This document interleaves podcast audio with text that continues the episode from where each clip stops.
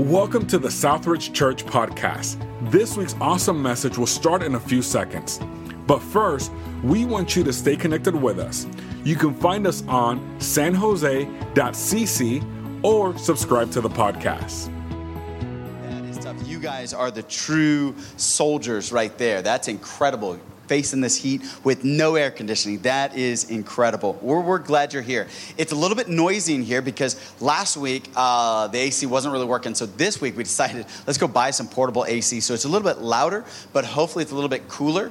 And uh, because you all are so hot in the good sense, the best sense of the word. And so it's just not as cool in this room as we want it. So we worked on trying to get it cooler. So hopefully it's a little bit more comfortable, but we apologize in advance for the noise of the fans we felt like you would rather be cool and comfortable than hot and not being able to listen. So we're glad that you are here. We'll take your Bible, if you will, to the book of Psalms, Psalms chapter number one. And as you're turning there, I also want to ask you a question. So hopefully you can do two things at once. Hopefully you can turn a page and think about answering a question. Here's the question What makes you happy? First service, immediately somebody said food. And I was like, yeah, yeah, yeah, I think that's kind of given for a lot of us. That's great. But when we think about what makes us happy, isn't it amazing that all of us kind of probably come up with a different definition of what makes us happy? Here's another question What is the secret to happiness? Ever thought about that? Here's an even better question Why is happiness even a secret? Like, why keep it a secret? Why is it we live in a world that's like, do you know the secret to happiness? And they even wrote a book called The Secret. I don't know if you watched the movie, but there's a book about it. It's like The Secret to Happiness. Why does happiness have to be a secret? Here's the other thing we live in the United States of America. Our declaration has this line that we hold these truths to be self evident that all men are created equal. And then it goes on to say that they are endowed by their creator with certain unalienable rights. And it goes on to say these three rights life, liberty, and the pursuit of. We live in the United States where we have the right to pursue happiness. Why is it that out of all the countries in the world, statistics say those of us in the West are some of the most unhappy people? I mean, it's right there in our declaration, our founding documents. We have the right to pursue happiness, but yet we struggle with being happy. And here's what's even worse you would think happiness would be based on if you are young and healthy. You know, the unhappiest age group are young people. Isn't that sad? Like, you would think we would be happy, but no, we're not. The rest of the world looks at the West and it's like, you guys have it made. My wife is from the Philippines. And so for her, coming to the United States was like winning the lottery. It's, it is huge. And so she will just tell me what it's like over there. And I just realized that even if you didn't grow up with a lot, if you live here in America, you have a lot. You say, no, no, no, I'm, I'm struggling with a job or I'm struggling with this. Do you own a car? And most of us in this room probably do. Then you are richer than most of the world because most of the world does not even own a car. And some of you are like, I wish I didn't own a car, but these gas prices are so expensive. Well, that's neither here nor there. But yet, we struggle with happiness. And if you ask people, everybody's got a different definition of what happiness is. But my problem is not that other people have a different definition of happiness. Why is it that God's people, the church, we struggle with happiness? Out of all the people, shouldn't God's people understand happiness and be happy? Why is it some of the most grumpy, sour, mean looking people are Christians? You know, you know, you get your Bible and you walk out of the door and your neighbor says, Good morning. You're like, Oh, I'm headed to church. It's like, why are we grumpy? Why are we mad? But yet, too often we can be. Well, your Bible's open to Psalms chapter number one. If you have it, you can turn there. If not, it'll be up on the screen. And I want you to look at verse number one. It says, Blessed is the man. And let's stop right there. Because I love that word blessed. And if you grew up in the church and you're a little bit old school, little Baptist roots, then it's blessed for you, okay? So blessed or blessed, depending on how long you've been going to church. But this word is a great word. And if you're one of those that take notes and underline, you want to underline this word because this word is a powerful word. It's the Hebrew word ashra, ashrei, which literally means happy. But it doesn't just mean like happy, like here's a happy meal, or we're going to Disneyland, or you won the lottery, or your husband did the dishes, or you guys are going for a really nice lunch. It's not that kind of happiness. It's so much more than that. There was a show in the early 2000s called Duck Dynasty. And one of the patriarchs of the show, Phil Robertson, he would say this line, and maybe you can picture it. Uh, he would go fishing, he'd catch a fish, and he'd be like, This makes me happy, happy, happy. Or uh, maybe he'd go over and Miss Kay would make squirrel stew, and he would say, This is gonna make everybody happy, happy, happy. And that's literally this word, ashrei. It means happy, happy, happy. But yet, when we look in most churches, people don't look happy, happy, happy. We look, if anything, grumpy, grumpy, grumpy. And that's not how God wants it to be. So we continue on with this passage because God wants us to be happy. And some of us are like, no, no, no, I'm a mature Christian, and a mature Christian knows that we're not supposed to be happy. Well, my friend, you're sick in the head. God wants his people to be happy. Now, is it an all the time happiness? No. But does God want us to be happy? Yes. How do we know that? Because not only is He opening the first chapter of Psalms with this word, this word ashrei is actually the theme of the book of Psalms. It's mentioned 26 times throughout the book. This book is 150 chapters, and it took a span of a thousand years to compile all 150 Psalms. And so there's a running theme in this book, and it's happiness. God wants his people to be happy. Because what a great testimony to those around us that they see there's some people that they're happy and they're happy not because of some substance they took. They're happy not because they won the lottery. They're not happy just because they may have won a motorcycle. They are happy because of what God has shown them in His Word.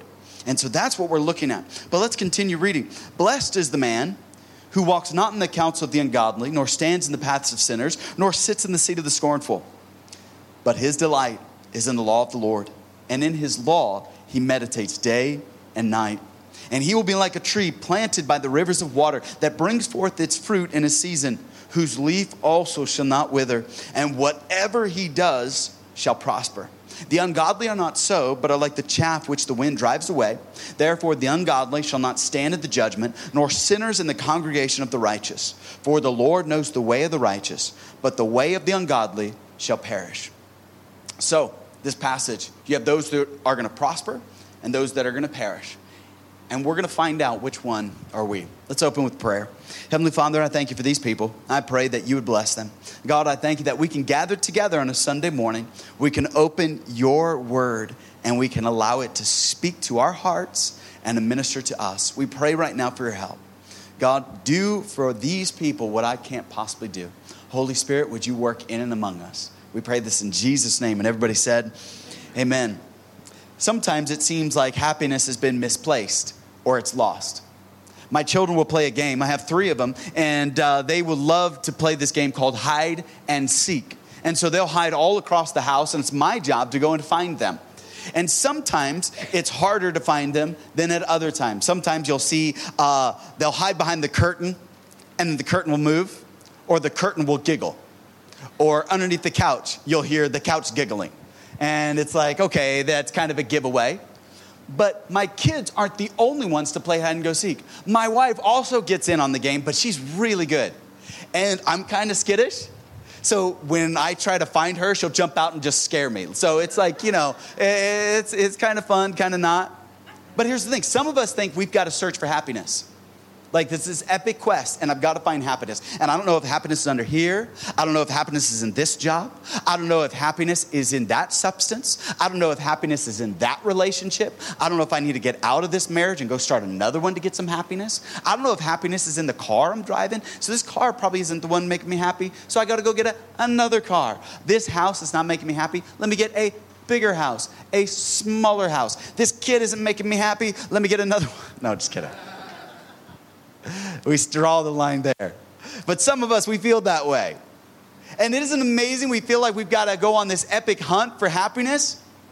And let's stop that as Christians, that we feel like we have to hunt for happiness. Because our God is a good God. He doesn't want to send you on a hunt for happiness. And some of us have that because we've grown up in the church and we think that it's all about joy. And let's be honest, the Bible does teach about joy. Let us count it all joy when we fall into diverse temptations and trials. Yes, we need to count it all joy. But understand, joy is a fruit of the Spirit, not a gift of the Spirit. It means something we develop and we grow. God will develop joy, but happiness is something different entirely. But our culture and our world has bad definitions of happiness, and we've adopted them, or more appropriately, co opted them into our teaching in our life. And so this scripture is going to help us clarify it because he says, Blessed is the man. And don't we all want to stop and say, Well, I want to be that man or that woman? Like, we want that. I want to be happy, happy, happy. So, what do I got to do to be happy, happy, happy? Because we're asking ourselves that question why can't I be truly happy? The world is asking that question why can't I be truly happy? Because that's today's slogan do what makes you happy. Here's the problem if you don't know where happiness is, it's going to do you no good to do what makes you happy. So, the pursuit of happiness doesn't work if you don't know where happiness is. Sorry, Will Smith, it's not going to work. But yet, we have so many people, and I even hear good intentioned Christians say, well, just do what makes you happy. It's like, is there any other worse advice? Second only to follow your heart. No, Christians, we need to do better, and we can. And the scripture lays it out. It says, Blessed is the man, and then it starts with the warning label on the bottle. He wants to get the warning out of the way. God gives you the bad news before the good news. And I appreciate that. I would rather get the bad news first so I can end on a high, not end on a low. And so Jesus, he through the through the inspiration of scripture, he gives us this this passage. He says, "Hey, you don't walk in the counsel of the ungodly, you don't stand in the path of sinners, and you don't sit in the seat of the scornful." You see, many times we look at happiness as a destination. You ever heard somebody say, "This is my happy place"? There at Burke Williams, this is my happy place. Santana Row, this is my happy place. Bass Pro Shop, this is my happy place. The nail salon, this is my happy place. Uh, Big Five Sporting Goods, this is my happy place. Uh, their job, this is my happy place. Hawaii, this is my happy place. Church, Southridge Church, this is my happy place. That's the only one you're allowed to say. Thank you. Please, somebody give them a motorcycle. But it's amazing that we say happiness is this place but the problem is, happiness is not a destination, happiness is a direction. And that's what he's saying in this passage. He's saying, hey, there's a direction of happiness. And at first, that's somewhat a little bit confusing because they're following culture and the world's following a path that they think happiness is going to be on it.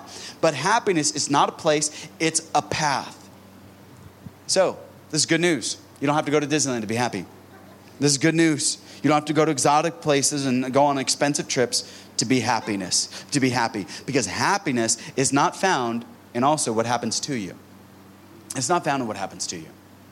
How many times do we um, think we're having a bad day or we can't be happy because of what has happened? Now, that's not to discard that life is hard. The book of Job, chapter number eight, it says, Man is not born many days, but as the sparks fly upward, man is born into trouble not many days old, and life is filled with trouble. Life is hard, life is difficult. There is injustice in the world, there is bad things that happen in culture and society. But yet, our happiness is not based on what happens. And we should thank God for that. That we don't always have to have everything go our way, but we can still have happiness. So don't wait for hard things to stop in your life to be happy. And happiness is not the absence of adversity.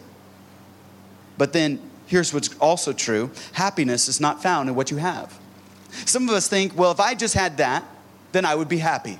If I just lived there, I would be happy. And yet, you look at people that live there, that have that, that have those clothes, and you can ask them, Are you happy?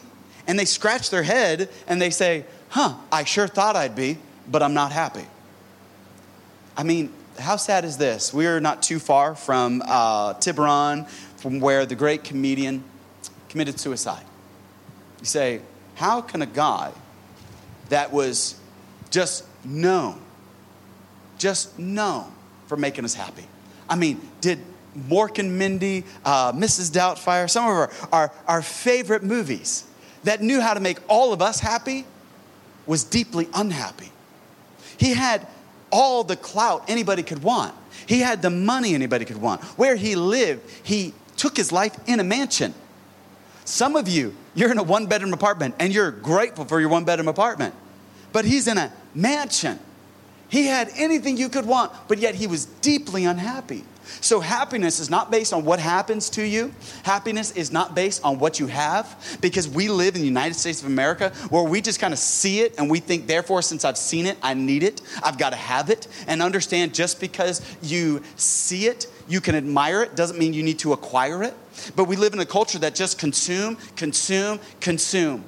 I don't know about you, but if you've gone to Costco and you see something that's on sale, and you talk to your wife or your husband, you say, hey, I think we could use it. There's not many left, but I think it's a good price. Let's grab it. And as you're standing there, somebody else saw you get it, and they look, there's not many left, and they grab one too.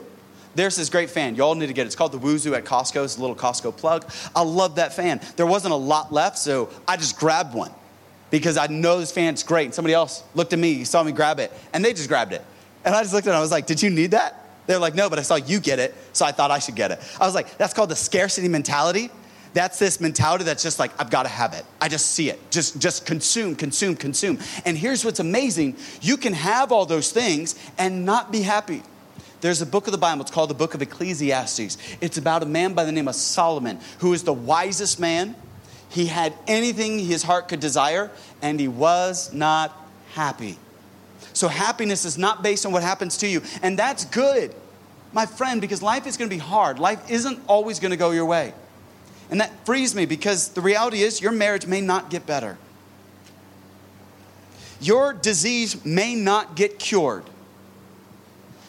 You may never get the promotion. Your company may never take off. We may never see America see a sweeping revival and, and, bring the country back to Him. We may not see those things. And guess what? In the midst of all that, we can still be happy. Not just joyful, but happy. And because we understand it's not based on what happens to me and what I have, our happiness is based on where we're headed. Because happiness is not a destination, it's a direction. And if you are a born again child of God, you know where you're headed. You're headed for heaven. And that's what makes us happy this morning. We know where we're headed this morning. And if you don't know where you're headed, today's a great day to receive Christ as our Savior and to understand that we can be born again and be headed on our way to heaven. That's what makes us happy. That's where we can get up in the morning because here's the reality of it, my friend. And please listen and, and hear me on this. If you're a child of God, this is the closest you and I will ever get to hell. Think about it for a second. This earth is the closest you will ever get to hell. Because God understand that he created a perfect world, but sin broke the world. We are marred by the curse. Because of the curse, we have thorns. Because of the curse, we have pain. And because of the curse, we have disease. Because of the fall, we have war. Because of the fall, we have murder. How many of you read this week about a mother who took a three year old and put him in a freezer and he died? What kind of mom does that? When I read that, it made me mad. It upset me. And then I told my kids, You see that freezer? No, I didn't. I did not. I love my children. But something inside of you gets upset and gets angry. The same time I read that, there was another mother walking down the street with her toddler, and some random gunman shot them both dead. And then in the courtroom, the father got so upset because this man could just kill his wife and his toddler in cold blood. He began to lunge at him. That's the world we look at and we live in. But my friend, if you're a child of God, this is the closest to hell we're ever going to get. That helps me because I know where I'm headed. Do you know where you're headed this morning?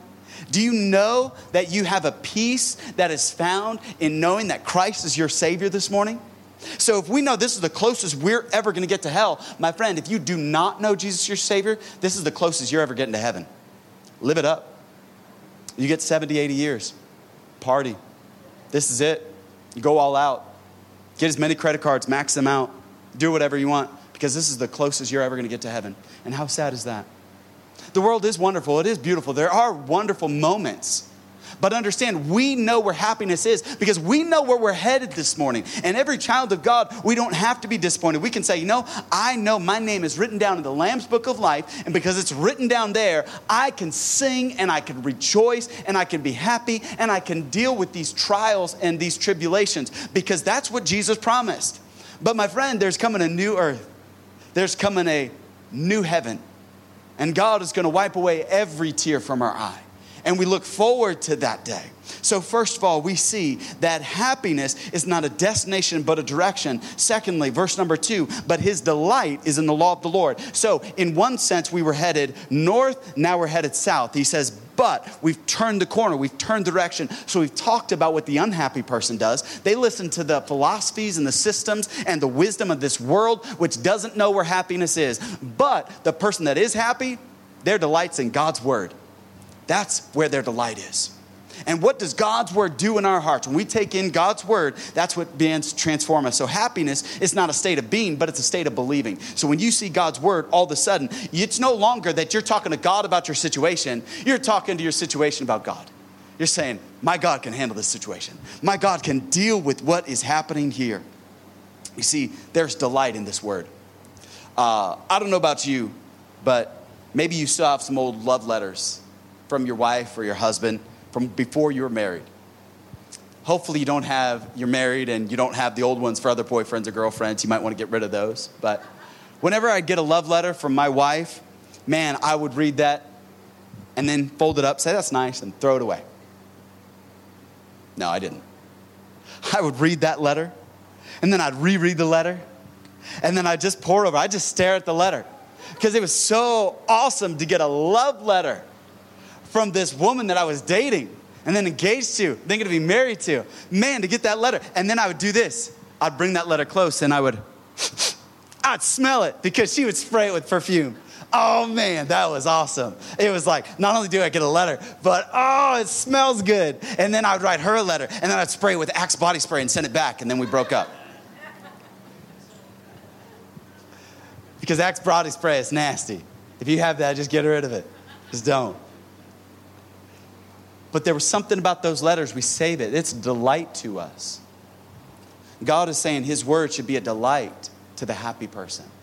The man that is happy says, This word right here, it is a delight. You see, this word is what helps me. You see, because this world has a lot of things that look pleasurable. And the only way we can stay away from these worldly pleasures is if we take more pleasure in the word and when we delight in it, and then we start believing it. So for us, this state of happiness is not a state of being. And some of us feel like that's what we need to do. We need to get in this perfect state of being, and then we will truly be happy. And God is like, that's not how it works. God is like, happiness is when you believe in what He has said, where God's promises, you take those into your heart. And then he goes on and says, and you meditate there and day and night. Nowhere in the Bible does it ever say to read the Word of God, but over and over does it say to meditate on the Word. And the, what's powerful is meditation is where we get the nutrients from it. And it's kind of a gross analogy, but here's what the word literally means it means like a cow who will eat grass and chews on it and chews on it and then swallows it, takes a nap, wakes up, regurgitates it in its mouth, and chews on it more, get the nutrients, swallows it, lays down, takes a nap, wakes up, regurgitates it, chews on it some more, swallows it. He keeps going back to it and getting all the nutrients out of it. Some of us, we're like, oh, I got to read the, um, read the Bible. And we look at it real quick, read a verse, and we're like, excellent, go on with our day. And that's great, but that's not meditating in the Word. Meditating means to take time. It means to keep going back to it, to get the nutrients, to get the resources out of it. I go to the gym and I was doing my back squats and I, I, I cheat a little bit because I just want to get it over with. I actually don't like the gym. I like to eat. And so if I'm going to eat, I need to go to the gym. And so the more I go to the gym, the more I get to eat. It's just kind of a deal, right? And so I was going to the, and I was doing these back squats. And man, I would go up and down, up and down. And I was just doing, and then the coach came over and he was like, Micaiah, you're going way too fast. And I was like, no, I'm doing it the way I've always done. I've been going to this gym for seven years, the way I've always done the movement. And he said, Yeah, you like the big weight that you're holding, but because you're going down so fast, you're like popping back up, you're not really building the muscle the way you need to. He said, You need to do this. One, two, three, pause. One, two, three. And I said, But that's harder. He said, That's the point. I said, that takes more time. He says, now you're doing the movement properly. Your muscles are getting the full weight and impact of it. You're sitting under the weight. And while you're sitting under the weight, that pressure is doing the work that you want it to do. You see, as you sit in the Word of God, allow it to do the work that it needs to do, all of a sudden believing it is so much easier. You see, some of us have a hard time believing what God's Word says because we don't sit in it. We believe what culture says. Culture says something else, and it says something like, hey, you don't need to be married to enjoy intimacy. Just get with whoever you can. And then we wonder why we have so little commitment. We wonder why we see that intimacy is so cheapened. And we wonder why people struggle with being faithful once they are married. Because we've cheapened something that God never intended to be like that. And so we need to get once again say, Lord, I delight in your word, and I'm going to meditate in day and night. And I'm going to take it in and allow that happiness to be something that I believe is happening. Now, let's continue on. Verse number three. Notice with me. And he shall be like a tree planted by the rivers of water that brings forth its fruit in its season, whose leaf shall not wither, and whatever he does shall prosper. You see, the happy person, they prosper. We want to be that happy person that prospers. It says, The ungodly are not so, but are like the chaff which the wind drives away. Therefore, the ungodly shall not stand in the judgment, nor sinners in the congregation of the righteous. For the Lord knows the way of the righteous, but the way of the ungodly shall perish. Lastly and thirdly, please write this down. Your happiness is to show others what true happiness looks like. You see, this analogy is of a tree that's planted by the rivers of water that brings forth its fruit in its season and its leaf doesn't wither. You see, a tree that's leaves don't wither is an evergreen tree. You and I, we've seen them. They're beautiful. It doesn't matter what time of year. It could be summer, it's green. Fall, it's green. Winter, it's green. Summertime, it's green. God is looking for somebody you say, I am consistent. Some consistency in Christianity would be nice. And he's saying, this person, they're always green. Why? Because of where they're planted. This right here is from my office. It looks pretty, it looks nice. These are the only type of plants that survive around me because they're plastic. They require no maintenance except for a little bit of light dusting and sweeping out any spider webs that might get in there. It's the only thing I can keep alive. But it's fake, it's plastic. It looks real. How many people, that's your happiness? It's all fake. It looks real, from a distance, you can see it and you're like, that's beautiful, that's nice. But it's not planted by any rivers of water. It's not planted by anything that can produce anything. This, on the other hand, is totally different. This is alive, this is living. But this is not planted, it's potted. And when it's potted, its growth is limited. You see, God is saying, I'm going to plant you in rivers of water, not a river of water, rivers, because sometimes you go through a season where a river dries up in your life. A marriage dries up, a relationship dries up, a job drives up, a children becomes a prodigal, and that drives up. And so you have to have not just a river, a source, but rivers that feed into your life, that provide the nutrients. But too many times we as Christians are like, I'm going to be a potted plant. And that's good. You're a plant, at least you're alive, but you're limited on your growth. Your growth will not continue beyond that plant. Sometimes we're potted, but he says, no, no, this is planted. It's something you take into the river and it's planted. Now, this means a couple of things when we're planted. It means, first of all, it means ownership. Somebody owned us and planted us. This is the Apostle Paul saying, What? No, you're not, that your body is bought. You, you've been bought by Christ your body's not your own. Your temple is not your own. And he says, We're bought. So planting shows ownership, that we are God's possession. That means the way I find happiness isn't the way the world may find happiness because this body is not my body. So I won't join this body to somebody else that's not going to be good for my happiness. I'm not going to allow something into this body because it's not my body and to just do whatever I want with because I am somebody else's possession. Not only am I somebody else's possession, when you plant it, this has a purpose. God wants your life to have a purpose. He says this tree is planted not just to look pretty. It's an evergreen tree, so it looks good, but it's not just about being beautiful, it's also about being fruitful, and you see it there in the text.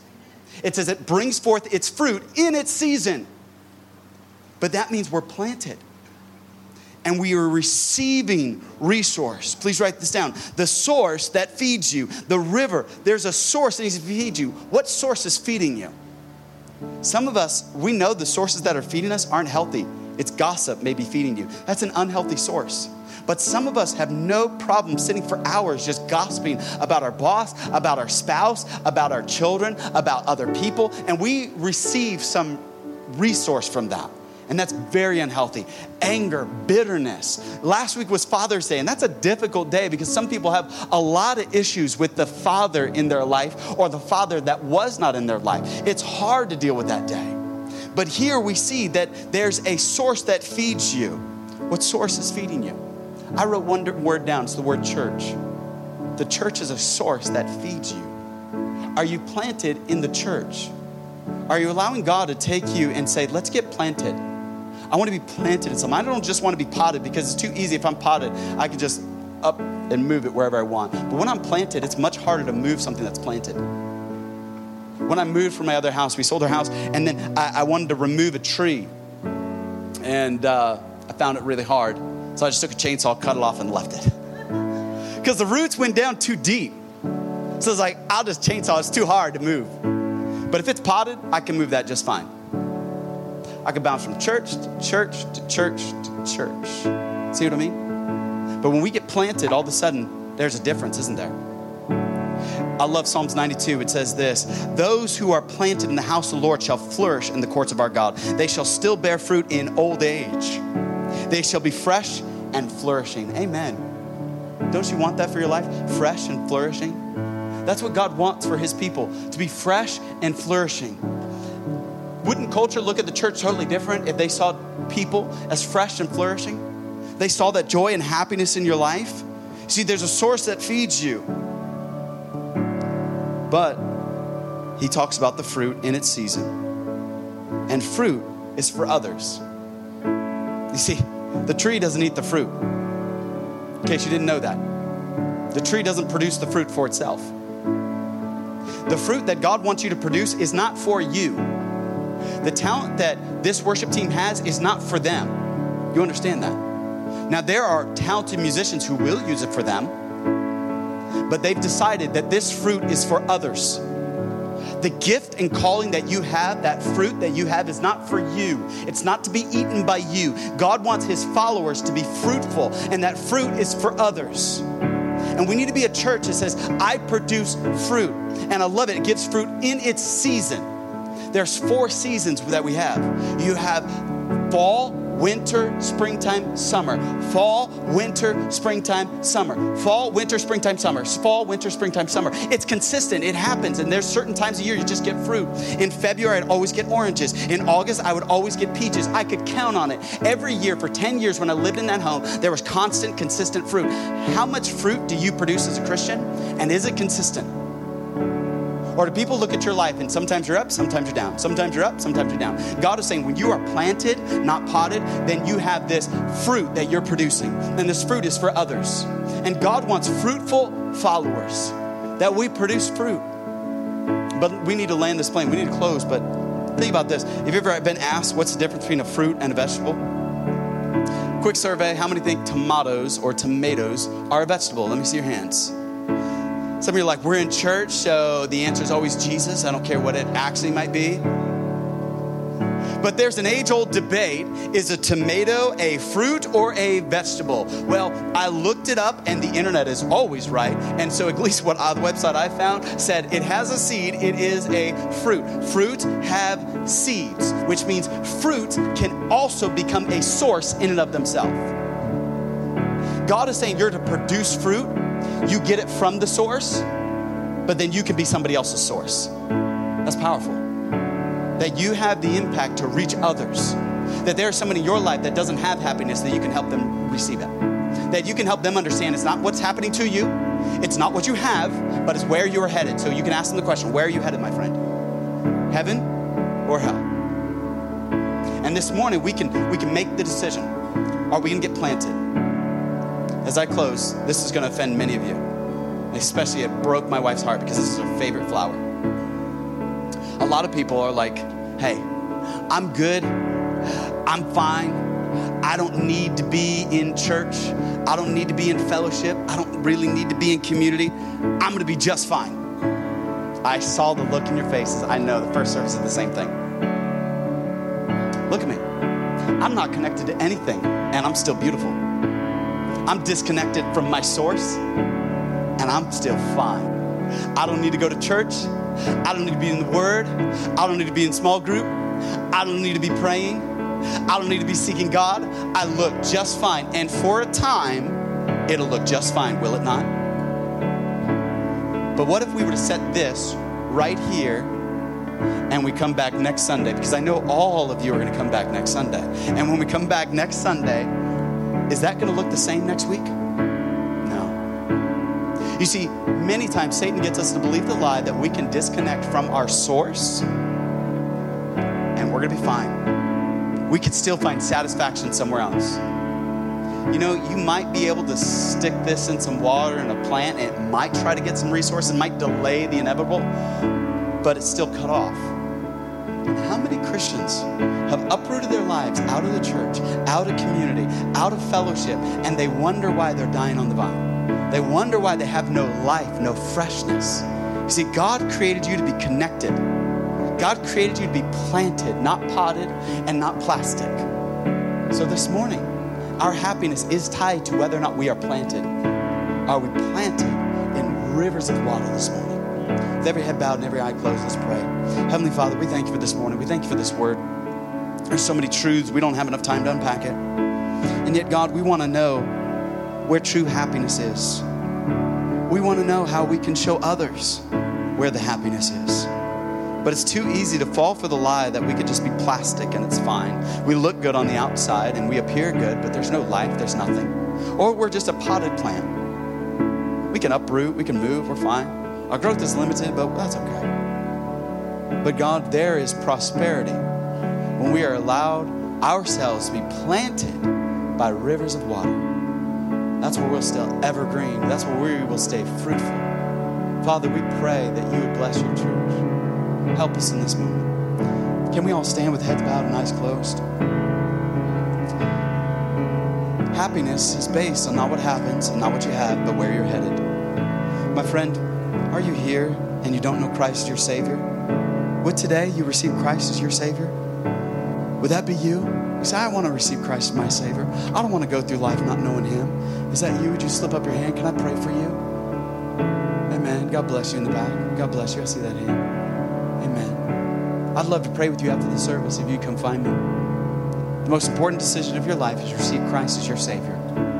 Secondly, maybe you're struggling with this thing of happiness. Maybe you've gotten around the round crowd and you thought happiness is based in what you have or what's happening to you. And because of those two factors, you feel like you are right in not being happy.